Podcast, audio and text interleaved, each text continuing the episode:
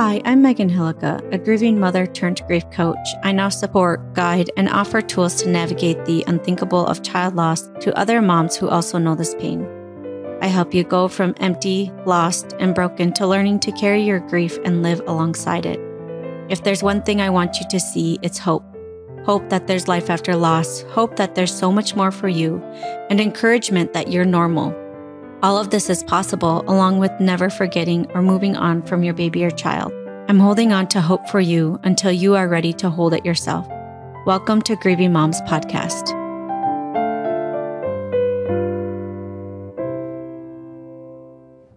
Hey, friends, welcome to another episode on Grieving Moms Podcast.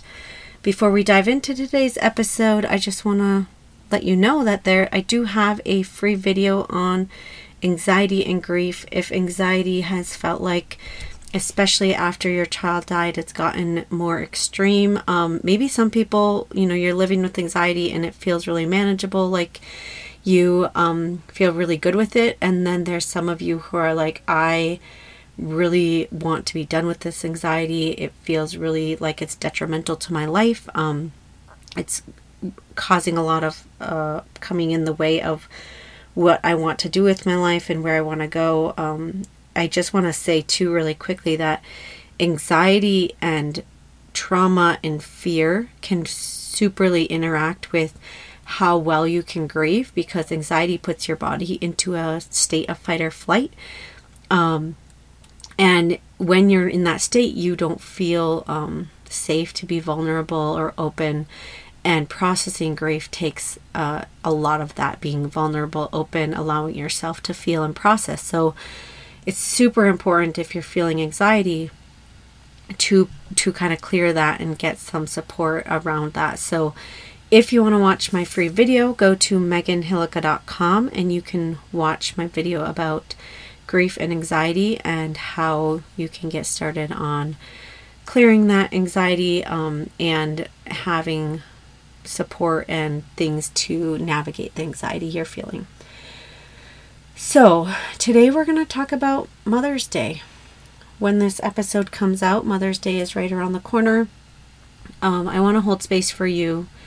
If you're a grieving mom with no other children, a grieving mom with other children, um, a grieving mom who lost her child before they were born, whatever it is, wherever you are in your grief, um, maybe you're a mom who's li- or maybe you're somebody who's listening to this who wants to be a mom and who's dealing with infertility and all of that kind of grief wherever you are.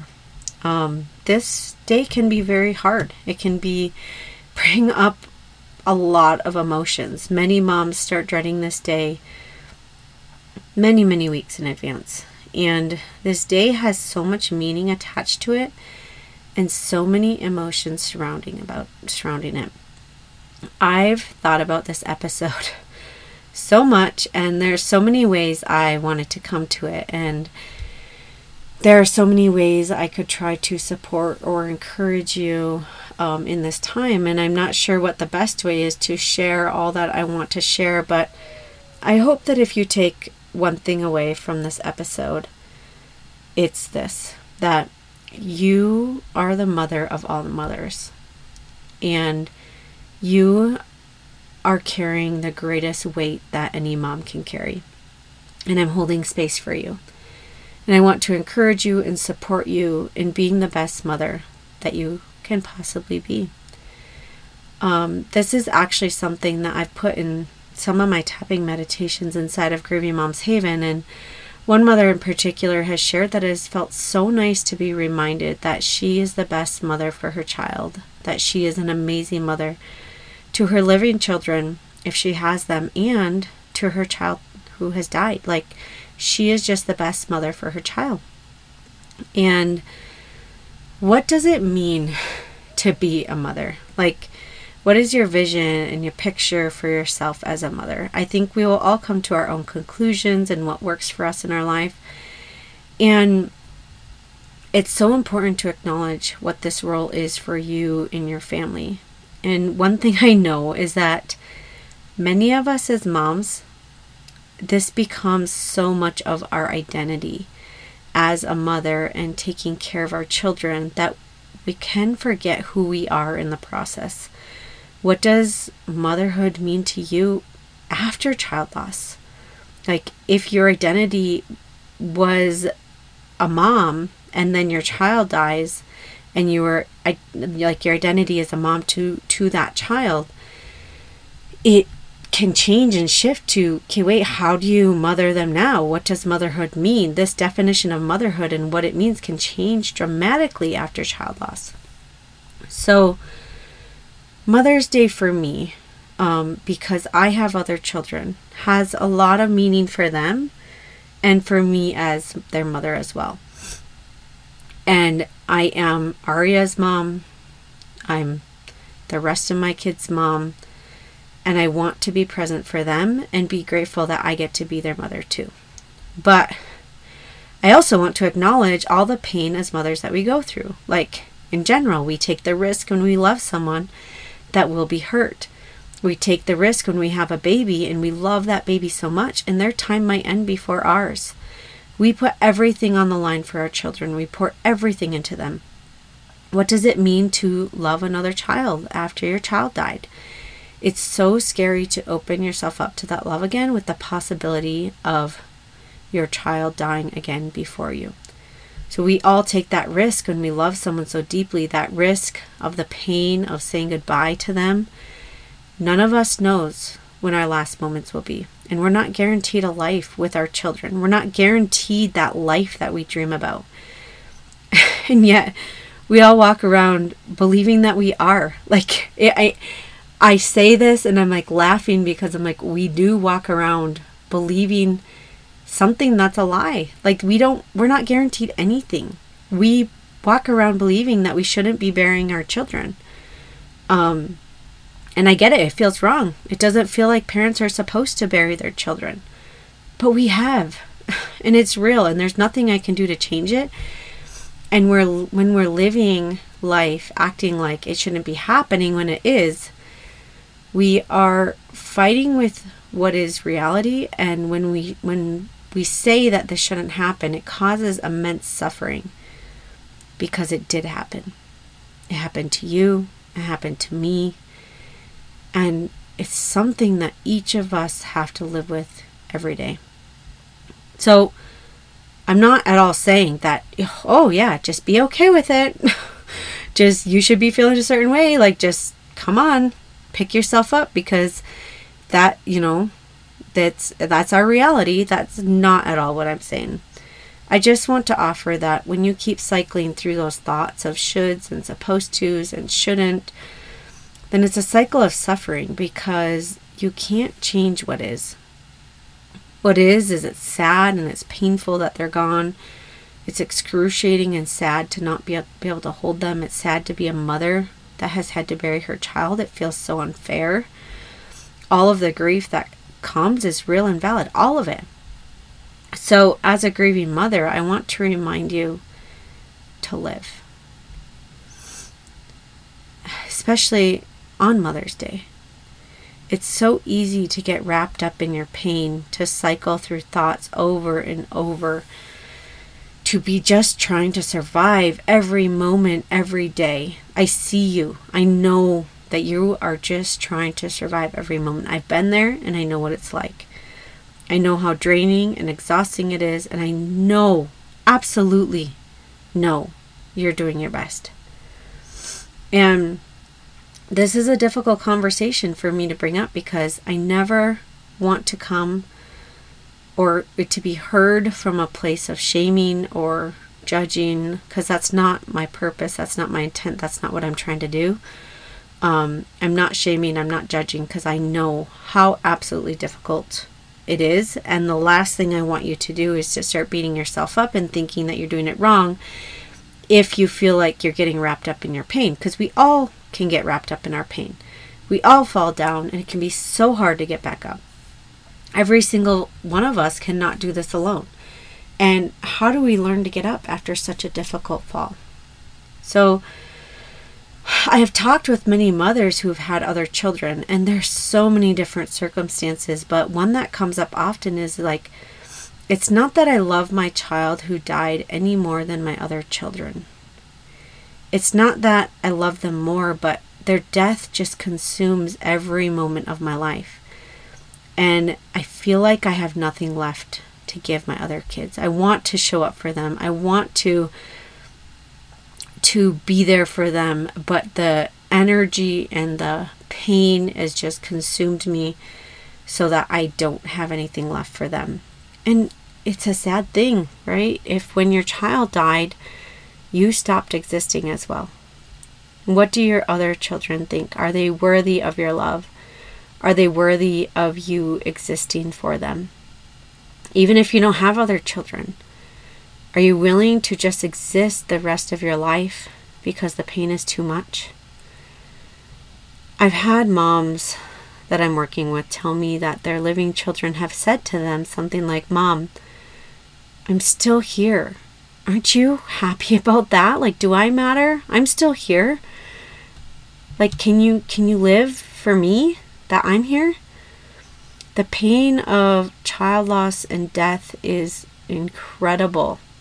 And there might be a time where you just have to you you just have to exist. That's just kind of how it is and something that we all kind of have to learn how to accept and be okay with that. There is a period of limbo and the trauma and suffering will for sure have an effect on everyone.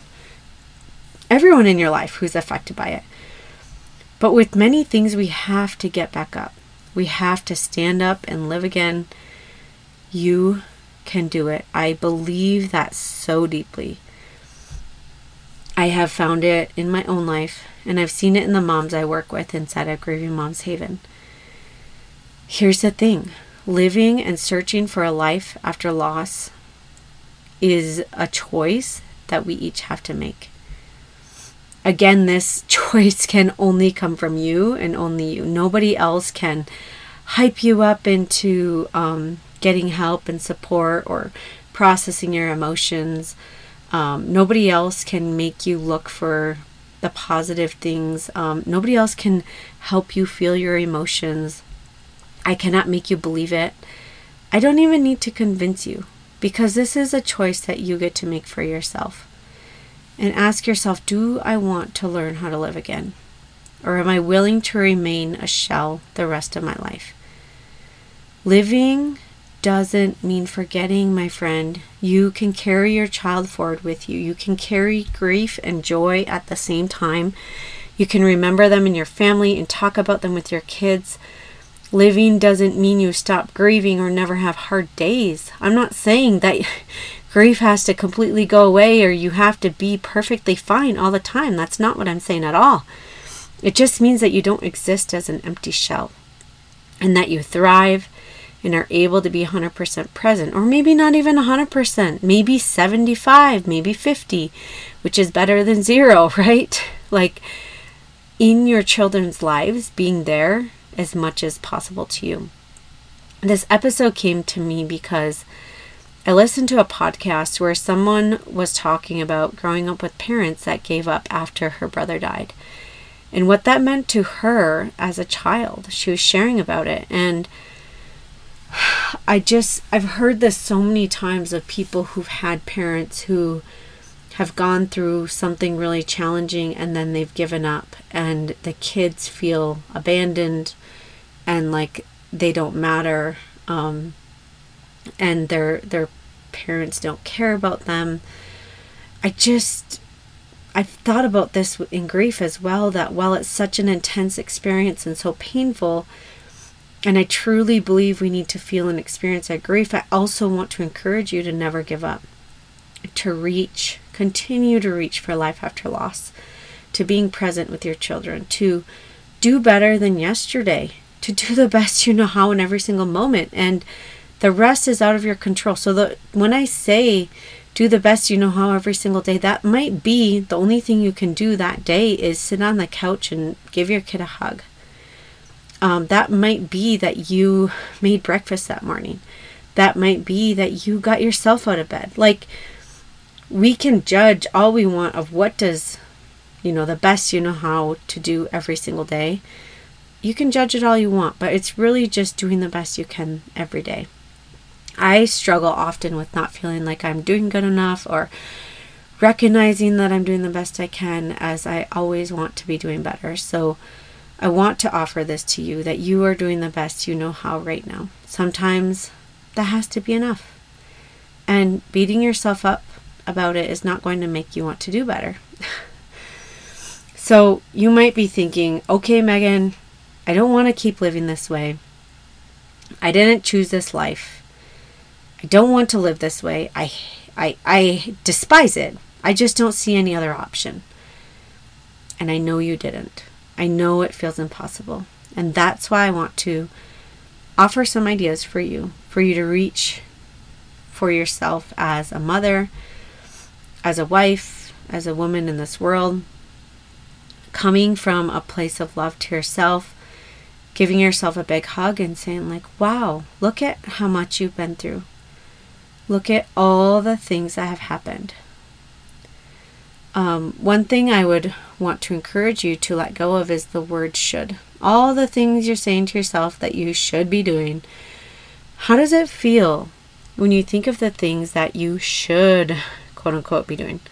What if you could replace this word should with the word could? Or if I really wanted to, I could. So instead of I should be doing that, if I really wanted to, I could.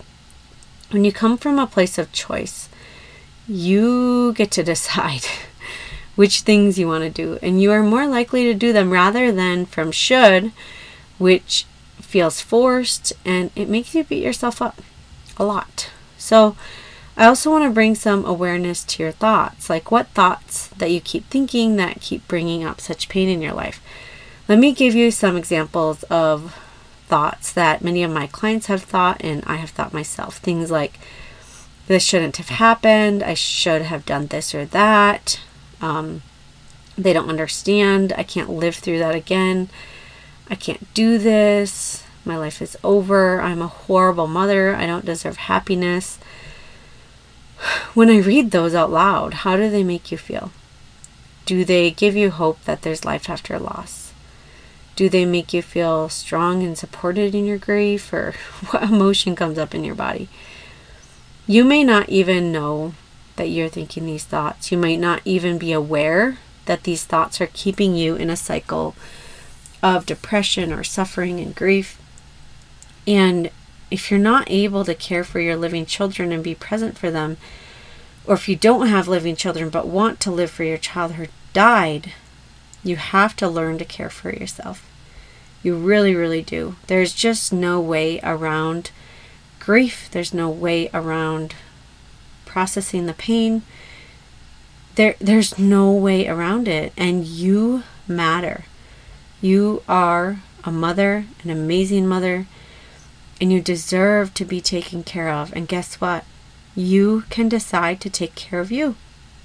So, noticing your thoughts, feeling your emotions is huge. Allowing yourself to be and process what is going on in your body and giving yourself that space to feel and process what is coming up for you.